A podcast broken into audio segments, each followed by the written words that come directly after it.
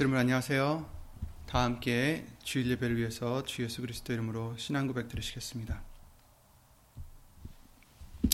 전능하사 천지를 만드신 하나님 아버지를 내가 믿사오며 그 외아들 우리 주 예수 그리스도를 믿사오니 이는 성령으로 잉태하사 동정녀 마리아에게 나시고 본디오 빌라도에게 고난을 받으사 십자가에 못 박혀 돌아가시고 장사한 지 사흘 만에 죽은 자 가운데서 다시 살아나시사 하늘에 오르사 전능하신 하나님 우편에 앉아 계시다가 저리로서 산자와 죽은 자를 심판하러 오시리라. 성령을 믿사오며 거룩한 공예와 성도가 서로 교통하는 것과 죄를 사하여 주시는 것과 몸이 다시 사는 것과 영원히 사는 것을 믿사옵나이다. 아멘.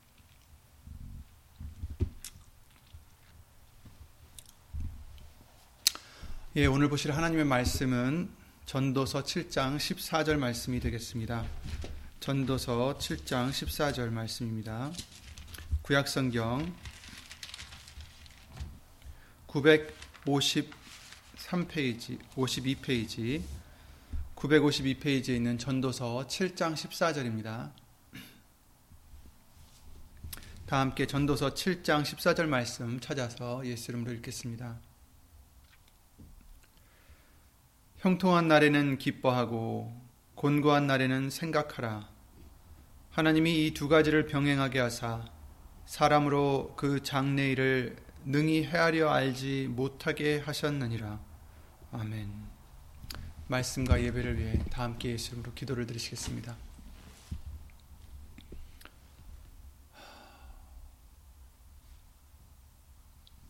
우리의 복이 되시고 생명이 되시는 우리 하나님 주 예수 그리스도 이름으로 신 전전능하신 하나님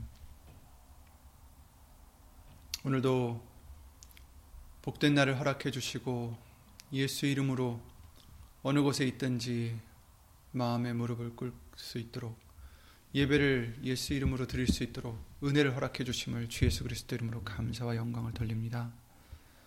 지난 한 주간 우리가 알고 모르고 지은 죄를 예수 이름으로 다 용서해 주시고 씻어 주셔서 오늘날도 또한 다시 아니 매일 매 순간마다 예수의 이름을 힘입어 은혜 보좌까지 나갈 수 있는 우리가 될 수 있도록 주 예수 그리스도 이름으로 복을 내려 주시옵소서. 항상 예수님만 붙잡고 항상 예수님만 의지하는 우리의 믿음 될 수 있도록 예수 이름으로 도와주시옵고 지금도 어디 있든지 예수 이름을 힘입어 예배를 드리며, 예수님을 찾고자 하는 심령들 위해 하나님의 그 크신 사랑과 예수님의 은혜와 예수님 성령 하나님의 교통하심과 운행하심이 예수님으로 함께 해주시며 사람의 입술 되지 않도록 예수님 성령님께서 주 예수 그리스도 이름으로 이 입술을 비롯해 모든 것을 다 주관을 예수 이름으로 해주시길 간절히 바라옵고 이 모든 기도 우리를 구하신 주 예수 그리스도의 이름으로 기도를 드리옵나이다. 아멘.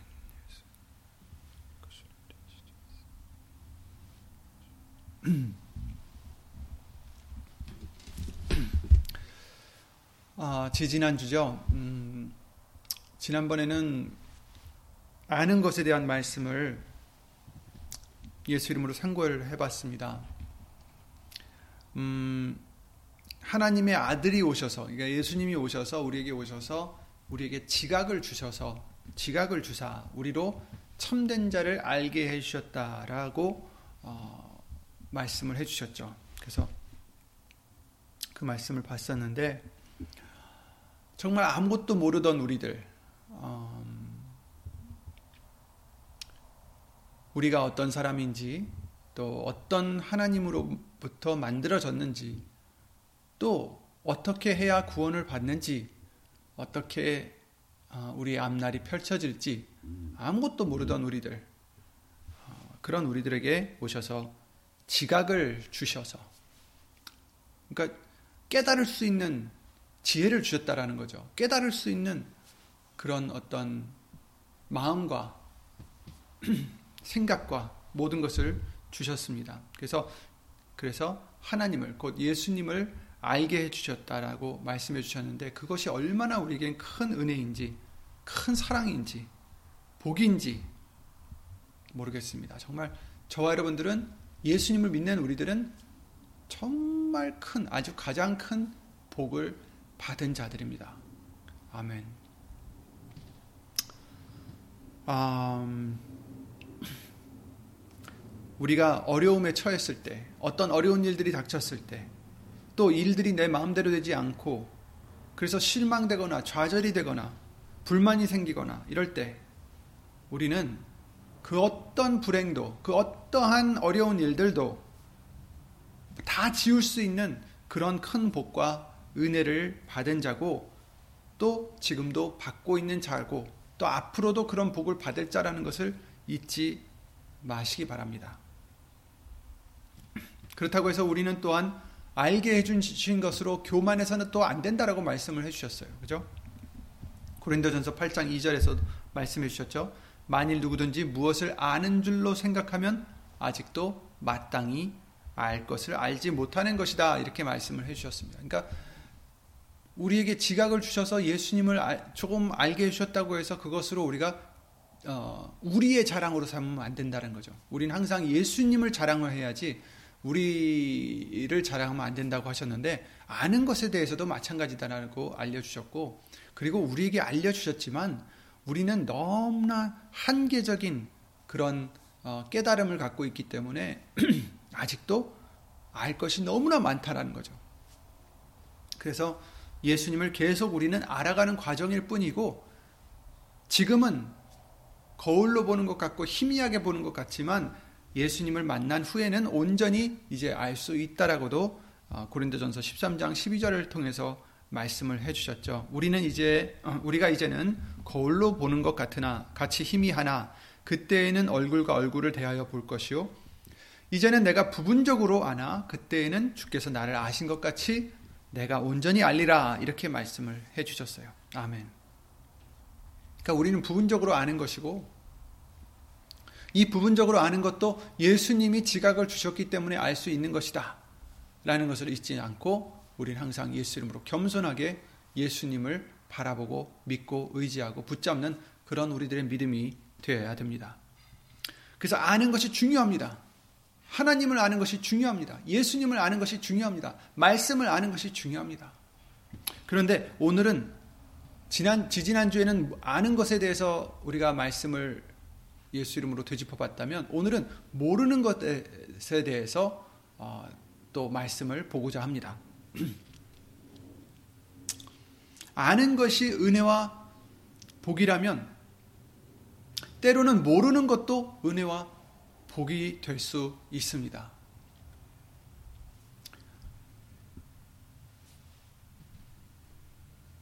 그 말씀인 즉슨 우리가 뭘 음, 지혜가 없어야 된다 이런 뜻이 아닙니다.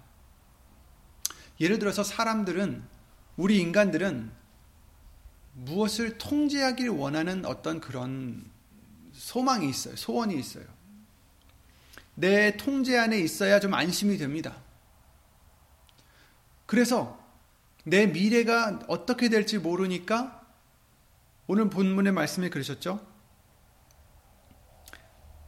형통한 날과 곤고한 날이 있는데 이 두 가지를 병행하게 하사 사람으로 그 장래 일을 헤아리, 능히 헤아리 알지 못하게 하셨느니라 이렇게 말씀하셨어요.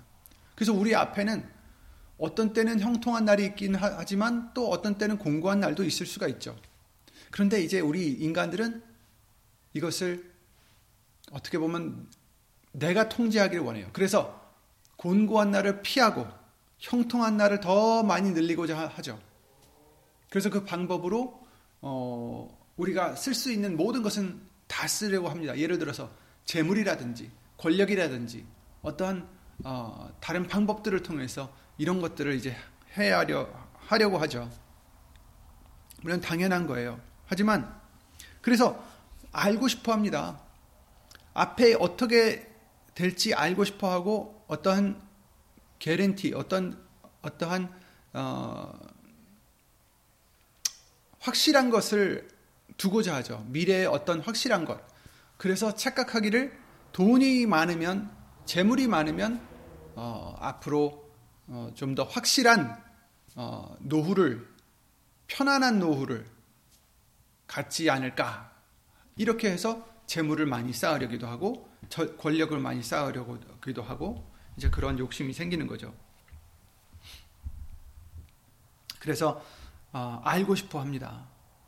변수가 있는지 알고 싶어 합니다. 어떤 계획을 세웠을 때 변수가 있을까? 계획이 틀어지는 것을 방지하거나 적어도 그것에 대응하기 위해서 모든 변수들을 알고자 합니다. 근데 근본적인 문제는 무엇이 무엇이 우리에겐 정말 복이고 무엇이 해인지를 모른다는 거죠. 그냥 우리 생각하기에 이렇게 되면은 이것이 형통한 것이고 저렇게 되면은 곤고한 것이다 이렇게 생각하고 있는데 그렇지 않을 때가 있다라는 거예요. 근데 그거 외로도 재물만 우리가 봐도 그렇습니다. 우리가 재물이 많으면 그 재물을 의지해서 나에게 오는 어떤 해로움이라든지 어떠한 그런 곤고한 날들을 피하거나 방지하거나 어, 이렇게 할 수 있지 않을까. 그래서 그 재물을 우리의 높은 성벽으로 삼는다라고도 어, 성경을 통해서도 어, 말씀을 해주셨는데, 근데 예수님이 이런 비유를 해주셨죠. 부자의 비유였는데, 이 사람이 농사가 너무 잘 돼서 그 수확한 것을 둘 그 어떤 창고조차 이제 모자란 판이에요. 그래서 아 이것을 허물고 더 큰 창고를 짓자. 그래서 거기에다가 이제 큰 창고를 짓고 거기다가 이제 자기의 그 수확물들을 다 쌓아 놓으면 아 이제는 정말 편안하게 살겠구나. 그런데 어떻게 됐습니까? 그 비유의 말씀인즉슨 그날 밤에 예수님이 하나님이 데려가시면 누구의 것이 되겠느냐 이렇게 말씀하시면서 미련한 자다. 하나님께 대하여 부여치 못한 자가 이렇게 미련한 자다. 이렇게 말씀을 해 주셨어요. 결국 그는 그 재물이 자신에게는 어떠한 행복을 가져다 주는 어, 보증으로 삼아서 그것을 의지하려 했지만 헛것이었다라는 거죠. 그날 밤에 죽었으니 그 모든 수고와 그것이 어떻게 됐겠어요? 수포로 다 돌아갔겠죠. 그런데도 사람들은 이처럼 미래의 평안을 위해서 어, 그것이 재물이 되었든 권력이 되었든 지식이 되었든 어떤 것을 통해서라도 아, 그것을 지키려 합니다. 그것을 수, 그 찾으려고 합니다. 어, 심지어는 그래서 종교를 찾는 사람들도 있죠. 우리가 많이 그렇죠. 그런데 어, 제대로 하지 않으면 잘못된 것이라는 것을 어, 말씀드리고 싶습니다. 다시 돌아와서 문제는 우리는 무엇이 우리에게 유익한지 그것조차 알지 못하는 자다라는 것입니다. 예를 들어서 구체적으로 일이 이렇게 돼야 좋은지 저렇게 돼야 좋은지 모른다는 거죠. 왜냐하면 확실히 육안으로 봤을 때, 표면적으로 봤을 때는 어, 예를 들어서 어, 이제 갓 대학교를 나온 취업 준비생이 있다고 생각해 본다면 취업을 하고자 넣었어요. 이력서를 작성해서 여러 회사에 넣었어요.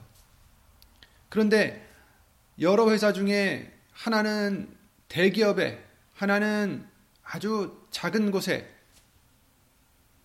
다 그냥 혹시나 해서 다 넣어봤는데 대기업에 합격을 해서 여기서도 합격을 했지만 그래도 대기업이 더 좋지 않겠어요. 그래서 대기업으로 갔단 말이죠.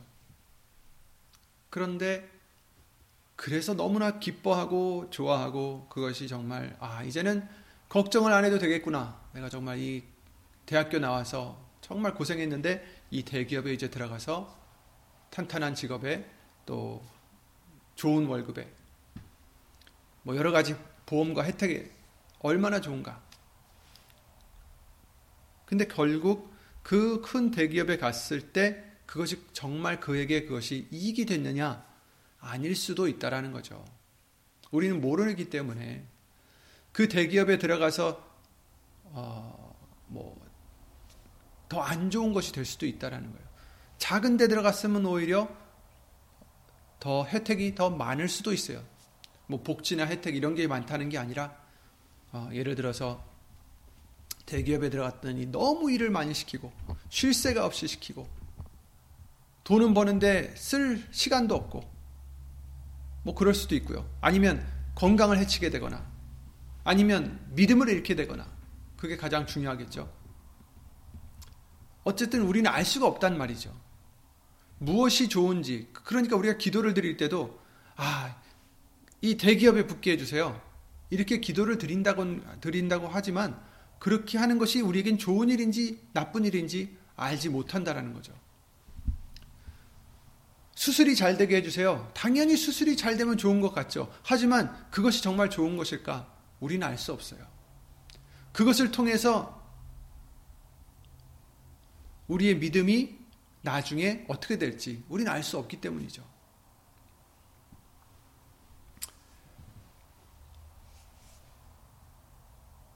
조심스럽게 말씀드리고 싶은 것은 우리가 생각하기에 좋은 일이 꼭 좋지 않을 수도 있다라는 거예요. 항상 좋지 않다라는 게 아닙니다. 좋지 않을 수도 있어요. 그래서 로마서 8장 26절 말씀을 통해서 우리에게 말씀하셨죠. 성령도 우리의 연약함을 도우시나니 우리가 마땅히 알 바를 아, 빌 바를 알지 못한다 이렇게 말씀하셨어요. 우리가 마땅히 빌 바를 알지 못하니 못하나 오직 성령이 말할 수 없는 탄식으로 우리를 위하여 친히 간구하시느니라 이러셨잖아요. 그렇습니다. 우리는 마땅히 빌 바를 알지 못한다. 그러니까 무엇이 정말 중요한지 무엇이 우리에게 득이 될지 해가 될지 모르고 빈다라는 거죠. 우리가 어린 아이들을 봤을 때 정말 그 아이들이 반짝반짝 빛나는 것을 호기심에 그것을 달라고 한다, 한다고 해도 우리가 칼 같은 걸 주겠습니까? 아니죠. 못 주죠. 왜? 받았을 때는 어 반짝거리는 게 이뻐서 호기심에 좋아했을지 몰라도 그것을 잘못 다루면 다칠 수가 있잖아요.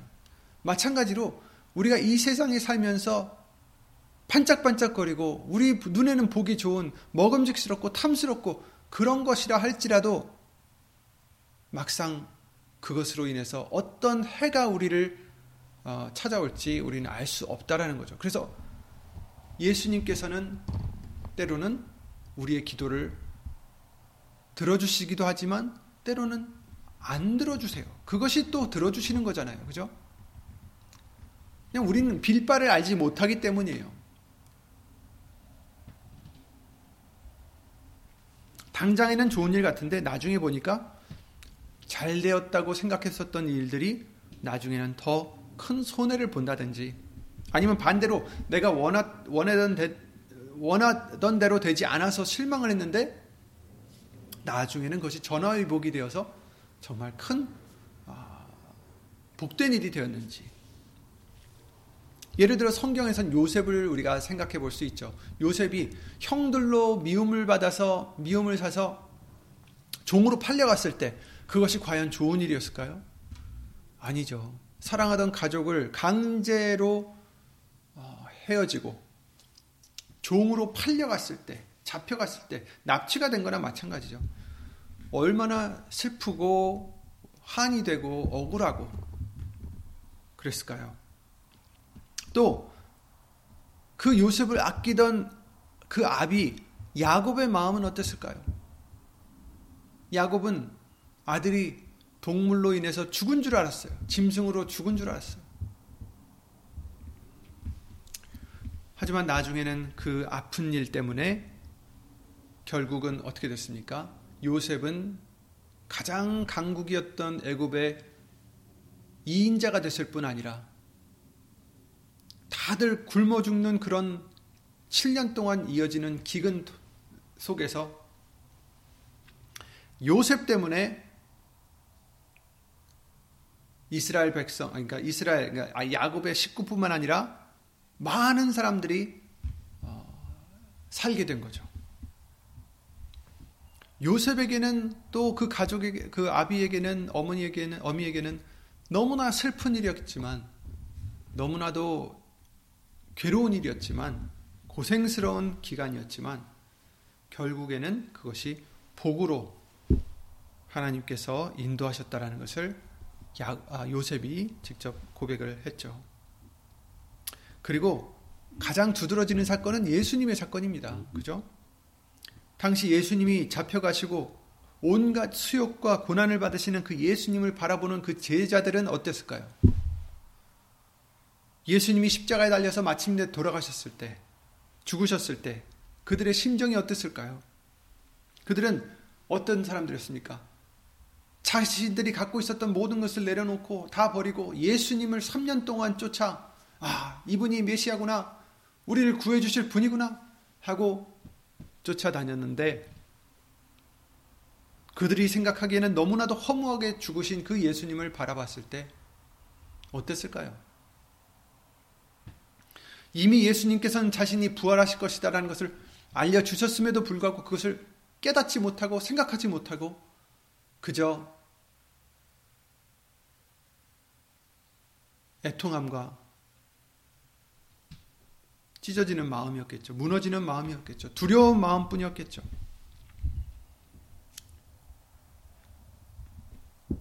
하지만 예수님의 그 고난과 죽음이 있었기에 예수님은 부활하셨고 승리하셨고 우리의 죄가 사함을 받게 되었던 거죠. 이 놀라운 반전. 그 누구도 생각하지 못했던 반전. 이와 같이 우리는 알지 못합니다. 당장 내게 이르는 이 일이 정말 좋은 일인지 좋지 않은 일인지 우리는 알지 못한다라는 거죠. 좋은 일이 나쁘게 될 수도 있고 나쁜 일이 전화위복이 되어 좋은 일이 될 수도 있습니다. 우리는 알지 못합니다. 그러기에 우리는 매사에 예수님만 바라봐야 됩니다. 그 일들을 바라보면 너무나 좋아서 팔짝팔짝 뛰거나 너무나 애통해서 비통하고 좌절하고 그럴 수가 있어요. 실망할 수 있습니다. 그러나 결국에는 우리가 그 일로 웃을지 울을지 알지 못한다라는 거죠. 그래서 예수님만 바라봐야 됩니다. 그 일들을 바라보는 게 아니라 나에게 닥쳐온 그 일들을 바라보면 안 되고 예수님만 바라봐야 됩니다. 그 예수님의 약속의 말씀만 바라봐야 됩니다. 어떤 일이든 우리는 예수님께 맡기고 예수의 이름으로 감사를 드리고 모든 것이 합력하여 선을 이루느니라는 그 말씀을 붙잡고 믿음으로 평안을 예수님 안에서 유지해야 됩니다. 좋은 일에도 예수님께 예수 이름으로 감사를 드리고 영광을 돌리고 나쁜 일에도 예수 이름으로 감사를 드림으로 기도를 드려야 됩니다. 그래서 오늘 본문의 말씀에 그러셨잖아요. 형통한 날에는 기뻐하고 곤고한 날에는 생각하라. 생각하라. 기도하라. 빌보서 4장 6절에 그러셨죠. 아무것도 염려하지 말고 오직 모든 일에 그러니까 염려할 일이 있어도 아무것도 염려하지 말고 오직 모든 일에 기도와 간구로 너희 구할 것을 감사함으로 하나님께 아뢰라. 이렇게 말씀을 해 주셨습니다. 아멘. 그러니까 우리는 그 일 때문에 좌지우지되는 우리가 아니라 휘청이는 우리의 믿음이 아니라 오직 어떤 일이 와도 그것이 좋은 일이 될지 나쁜 일이 될지 우리는 알 수 없으니 겸손한 마음으로 예수님만 바라고 예수님만 붙잡고 예수의 이름을 위해서 살아가는 저와 여러분들이 되어야 되겠습니다. 그렇다면 왜 이렇게 헤아리지 못하게 하셨을까요? 하나님이 이 두 가지를 병행하게 하사 사람으로 그 장래일을 능히 헤아려 알지 못하게 하셨느니라 이렇게 말씀하셨어요. 왜 이러셨을까요? 이것도 큰 은혜입니다. 아브라함을 생각해 보시기 바랍니다. 창세기 12장 말씀에 여호와께서 아브라함에게 이르시되 너는 너의 본토 친척 아비 집을 떠나 내가 네게 지시할 땅으로 가라. 내가 너로 큰 민족을 이루고 내게 복을 주어 내 이름을 창대케 하리니 너는 복의 근원이 될지라. 너를 축복하는 자에게는 내가 복을 내리고 너를 저주하는 자에게는 내가 저주하리니 땅의 모든 족속이 너를 인하여 복을 얻을 것이니라 하신지라.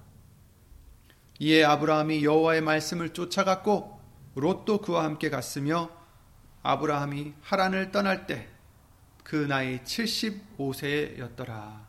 아멘. 창세기 12장 1절부터 4절 말씀입니다. 아브라함이 하란을 떠나 하나님이 인도하시는 곳으로 출발한 것이 나이가 75세라 합니다. 물론 그때는 지금보다야 더 오래 살았어요. 사람들이. 그런데도 불구하고 분명히 늦은 나이임을 알 수가 있어요. 사라가 그 와이프, 그 처가 사라가 여든 살 때에 천사가 찾아와서 내년에 네가 잉태하리라. 이랬을 때 어떠, 어떻게 했죠? 웃었습니다. 그래서 이삭이라는 아, 이름이 웃음이라는 어, 뜻이다라고 성경에서 말씀해 주시고 계시죠. 사라가 여든 살 때에 이미 아이를 갖는다는 것은 본인이 생각해도 웃음이 나올 정도로 불가능한 나이였다라는 것을 우리가 알 수 있어요. 그러니까 여든 살이면 애를 낳을 수 없다라는 거죠. 당연히.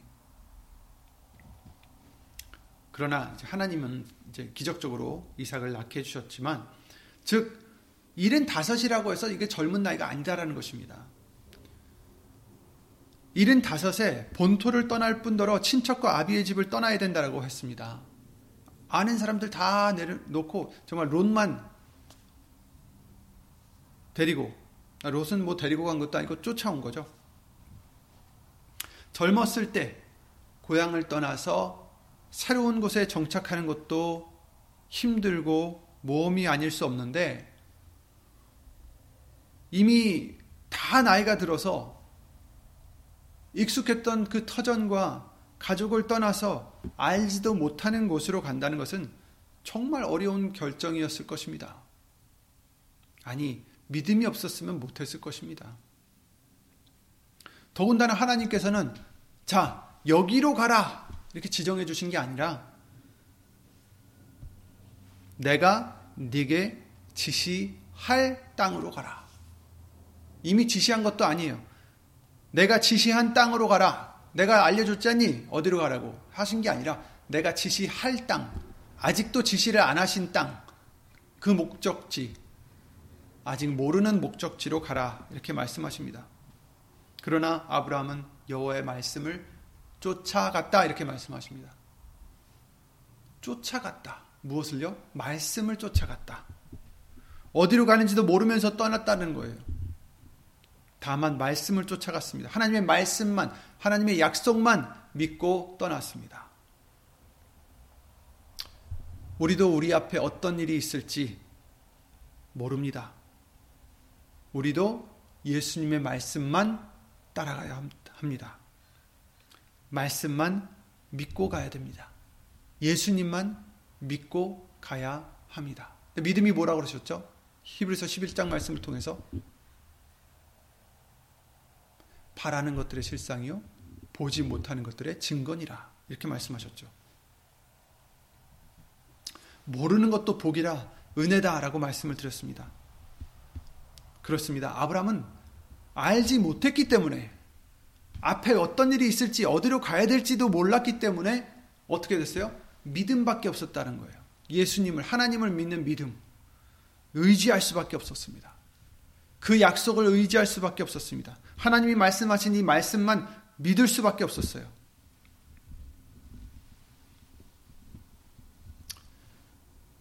이것이 진정한 은혜고 복입니다. 왜냐하면 그만큼 하나님과 가까워질 수 있습니다. 의지해야 되기 때문에 하나님께서는 우리가 예수님으로 말미암아 하나님을 의지하기를 원하십니다. 우리에게 믿음을 원하십니다. 믿음이 없이는 하나님을 기쁘시게 하지 못한다라고 히브리서 11장 6절에 말씀하셨습니다. 보지 못하는 것들의 증거다 이렇게 말씀하셨죠. 믿음은 우리의 앞날이 보이지 않지만 우리는 예수님을 믿는 그 믿음 때문에 말씀을 믿는 그 믿음 때문에 그 약속이 예수님의 말씀이 우리의 증거가 된다는 거죠.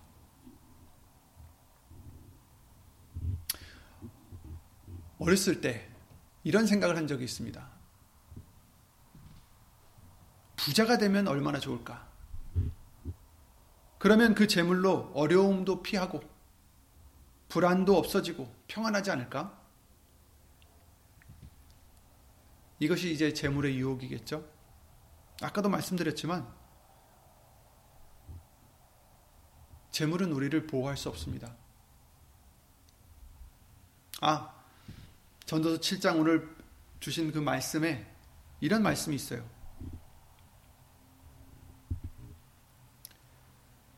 지혜도 보호하는 것이 되고 12절입니다. 7장 12절.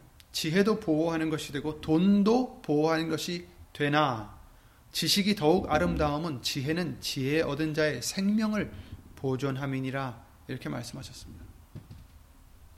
어, 돈도 보호하는 것이 된다. 아, 근데 이것이 정말 우리를 보호하는 것이 아니라 잠시 일시적으로 보호하는 것처럼 보이는 것 뿐입니다. 그리고 중요한 것은 생명을 보존하지 못한다라는 거예요. 지혜만이, 하나님의 말씀만이 우리의 생명까지도 보호하고 보존해 주신다라는 그런 말씀이죠. 어렸을 때는 부자가 되면 좋겠다라는 생각을 했지만 예수 이름으로 말씀을 배우면서 또 예수님과 관계가 깊어지면서 그런 깨달음을 예수 이름으로 주십니다. 부자가 되어서 내 길을 좀 더 제어하고 다듬어서 예수님을 덜 의지하는 사람이 되겠느냐? 아니면 그때그때 한 치 앞도 볼 수는 없지만 예수님을 꼭 부, 부둥켜 안고, 안고 가느냐? 예수님을 꼭 붙잡고 가느냐? 선택하라.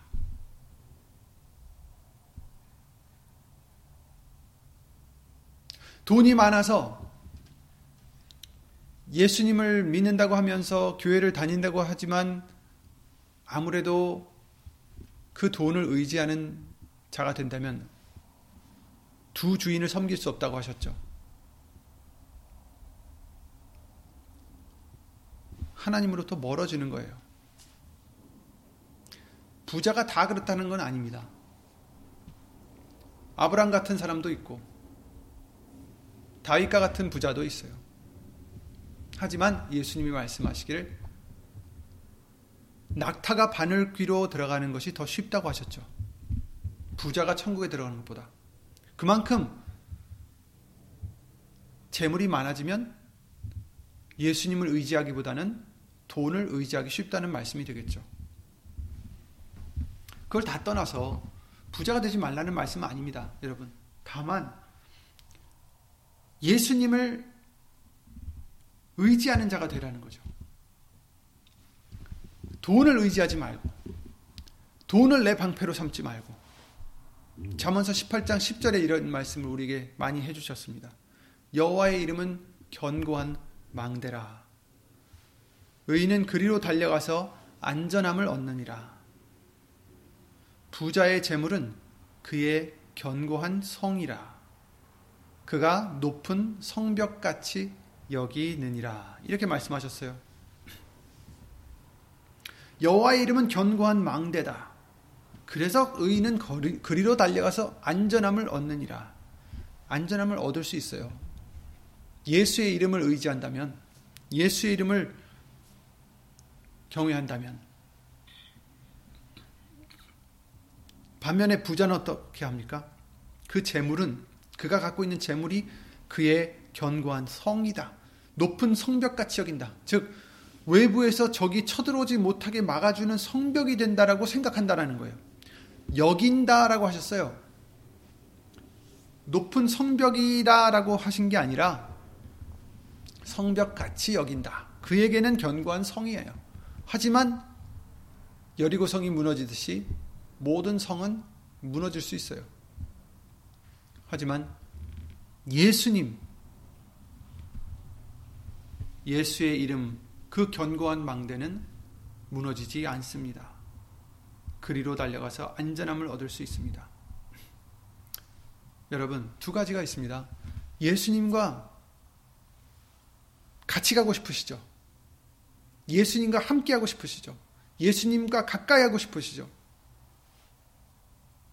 그러면 놔야 됩니다. 오빌의 금을 강가에 던져 버리셔야 예수님이 우리의 보배가 되십니다. 너희 보배를 강가에 던져 버리라. 그래야 예수님이 우리의 보배가 되신다. 예수님과 가까이 가고 싶으시면 부하고자 하는 마음을 버리세요. 부하고자 하는 마음을 버리면 예수님이 부하게 해주실 수도 있어요. 하지만 부하고자 하는 마음이 없어야 됩니다. 아, 부자가 돼야지. 왜? 왜 부자가 되고 싶으세요? 아, 그래야 내가 좀 더 안전하게 노후를. 자꾸 그 재물에 우리가 의지하려 하다 보니까 예수님으로부터 멀어지는 거예요. 재물이 우리를 보호할 수 없습니다. 재물은 우리의 생명을 보존할 수 없습니다. 버리라 하셨어요. 버려야 예수님이 우리의 보배가 되신다. 두 가지 중에 하나 택하셔야 됩니다. 오늘 모르는 것에 대해서 말씀을 드린다 했는데 다른 게 아니라 그런 의미예요. 아, 내가 돈이 많이 있으면 앞날에 어떤 일이 와도 그 돈이 나를 막아주겠지. 이것은 이제 그 미래를 좀 더 알고자 하는 그런 마음이 있기 때문이에요. 자꾸만 미래에 어떤 일이 생길지 그것에 대처하고자 재물로 막고자 하는 이런 이런 것을 이제 아는 것에 비유를 해드린 겁니다. 모른다라는 것은 내 앞에 어떤 일이 있을지 몰라요. 좋은 일이 있을지 나쁜 일이 있을지 우리는 알 수 없어요. 하지만 우리가 아는 것은 예수님. 예수님만 붙잡는 것. 예수님만 같이 있으면 난 괜찮습니다. 시편 27편 말씀대로 어둠의 골짜기로 다닐지라도 우리는 두려워하지 않을 수 있어요. 왜? 예수님이 우리의 목자가 되시니까. 23편이죠. 그 믿음을 갖고 가야 된다라는 거죠. 몰라도 괜찮아요. 우리 앞날이 좋은 일이 있을지 나쁜 일이 있을지 상관없어요. 사실 이 사람들은 재물을 믿고 자기의 앞날이 어떻게 될지 안다고 착각하고 있지만 몰라요. 재물은 날개를 달고 날아갈 수 있어요. 권력도 하나님이 뺏어가면 왕도 없어지는 판에 무슨 권력이 영원할 수 있겠습니까? 세상의 재물이나 권력이나 그 어떤 것이 높은 성벽같이 우리를 지켜줄 것 같지만 그것은 허상이고 속임수입니다. 사단이 쓰는 속임수입니다. 오직 예수님만이 우리를 지켜주십니다. 그렇다고 해서 예수님만 함께 가시면 모든 나쁜 일이 없어진다라는 게 아닙니다. 어떤 일들에도 예수님을 의지하면 예수 이름으로 평안할 수 있고 감사할 수 있고 기뻐할 수 있다라는 거죠. 나쁜 일이 되었어도 그것을 통해서 예수님만 붙잡으면 예수님만 가까이 하면 예수님만 의지하면 복이 된다라는 거죠. 모든 것이 합력하여 선하게 되신다라는 거죠. 선을 이루신다는 거죠. 그러니 모르는 것도 은혜일 수 있습니다. 앞날을 모르는 것도 돈이 많지 않아 앞날을 모르는 것도 건강하지 않아서 앞날을 모르는 것도 우리가 계획하거나 소망하거나 목적을 세우고 열심을 내지만 전도서 말씀대로 그것은 헛되거나 하나님의 계획이 아닐 수 있어요. 그래서 우리는 일이 원하는 대로 풀리지 않고 앞길이 막막하고 힘들고 고되고 좌절하고 싶을 때 우린 깨달아야 됩니다. 우리가 우리의 앞길을 다 알지 못하는 것도 은혜일 수 있습니다. 왜냐하면 그래야 예수님을 온전히 의지하기 때문입니다. 명철을 의지하지 말라 하셨어요. 잠언서 3장 5절 6절 말씀을 통해서 하셨죠. 안다고 하는 것은 의지하지 말라는 거죠. 차라리 나는 예수님밖에 모릅니다. 마음을 다하여 예수님만 의뢰하라 하셨습니다. 우리에게는 약점들이 분명히 있어요. 앞날도 모르고 재물도 없고 아니 있어도 그 재물이 나에게는 힘이 안 되고 그게 중요해요. 재물이 있어도 그것을 의지하지 않으면 괜찮습니다. 재물이 있어도 그것을 의지하는 게 아니라 예수님만 의지하면 됩니다. 그런데 과연 재물이 있을 때 예수님만 의지하고자 할까요? 부자들이? 부자가 됐을 때? 자꾸 재물에 의지하기 마련입니다. 그래서 천국에 들어가기 어렵다는 말씀을 해주신 것입니다. 그러나 우리는 어찌 됐든 재물이 있든 없든 우리는 예수님만 의지하셔야 됩니다. 왜냐하면 진정 구원은 예수님에게만 있기 때문입니다. 진정 기쁨은, 진정 평안은, 진정 사랑은 예수님에게만 있기 때문입니다. 약점들이 있어요. 그러나 그 약점들 때문에 예수님을 온전히 의지할 수 있습니다. 고린도후서 12장 9절에 그러셨죠. 내게 이르시기를 내 은혜가 내게 족하도다. 이는 내 능력이 약한 데서 온전하여 짐이라 하신지라. 이러므로 도리어 크게 기뻐함으로 나의 여러 약한 것들에 대하여 자랑하리니 이는 그리스도의 능력으로 내게 머물게 하려 함이라. 그러므로 내가 그리스도를 위하여 약한 것들과 능력과 궁핍과 핍박과 곤란을 기뻐하노니 이는 내가 약할 그때에 곧 강함이니라. 아멘. 아멘. 우리가 약할 때에 우리가 약할 때에 즉난 아무 의지 없습니다 할 때에 우리가 강해질 수 있습니다. 왜냐하면 그때에 예수님이 함께 하시기 때문입니다. 나는 돈이 있으니까, 나는 건강이 있으니까, 이렇게 우리가 그것을 의지하게 되면 안 된다라는 거죠. 돈이 있든 건강이 있든 상관없이 나는 약합니다. 나는 의지할 곳이 없습니다. 예수님만 의지하고자 할 때 그때 우리는 강할 수 있다라는 것입니다. 내가 약할 그때에 곧 강함이니라. 아멘. 왜냐하면 하나님의 능력이 약한 데서 온전하여 지시기 때문입니다.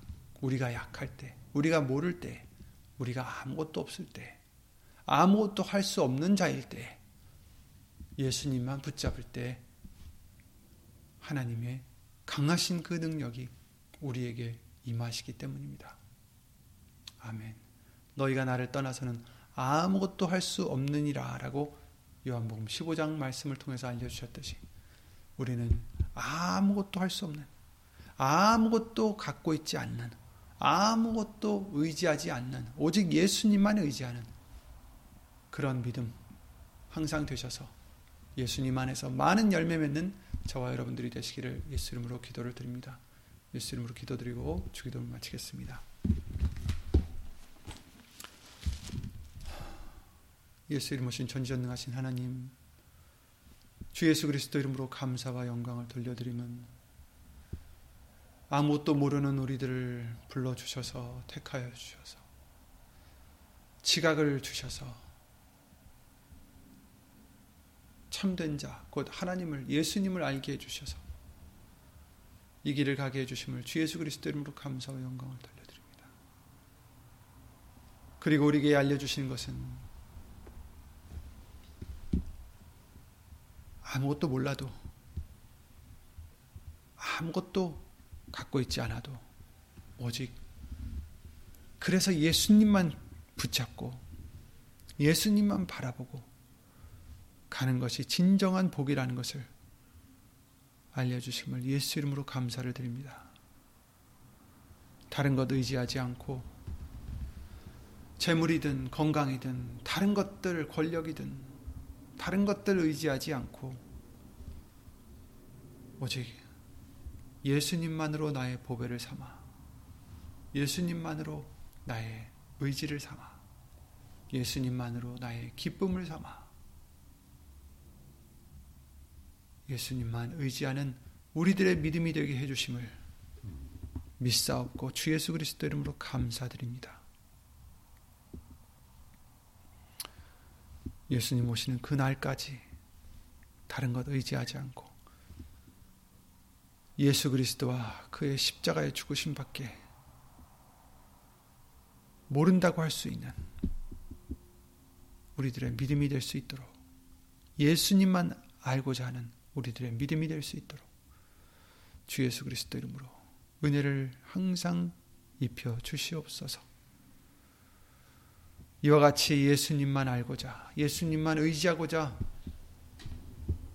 살아가는 심령 심령들 위해 하나님의 크신 사랑과 예수님의 한없는 은혜와 예수 이름으로 보내신 성령 하나님의 교통하심과 운행하심이 영원토록 예수의 이름으로 함께 해줄 것을 믿사옵고 주 예수 그리스도 이름으로 감사와 영광을 돌려드리옵나이다. 아멘 하늘에 계신 우리 아버지여 이름이 거룩히 여김을 받으시오며 나라에 임하옵시며 뜻이 하늘에서 이룬 것 같이 땅에서도 이루어지이다. 오늘날 우리에게 일용할 양식을 주옵시고 우리가 우리에게 죄 지은 자를 사하여 준 것 같이 우리 죄를 사하여 주옵시고 우리를 시험에 들게 하지 마옵시고 다만 악에서 구하옵소서 나라와 권세와 영광이 아버지께 영원히 있사옵나이다. 아멘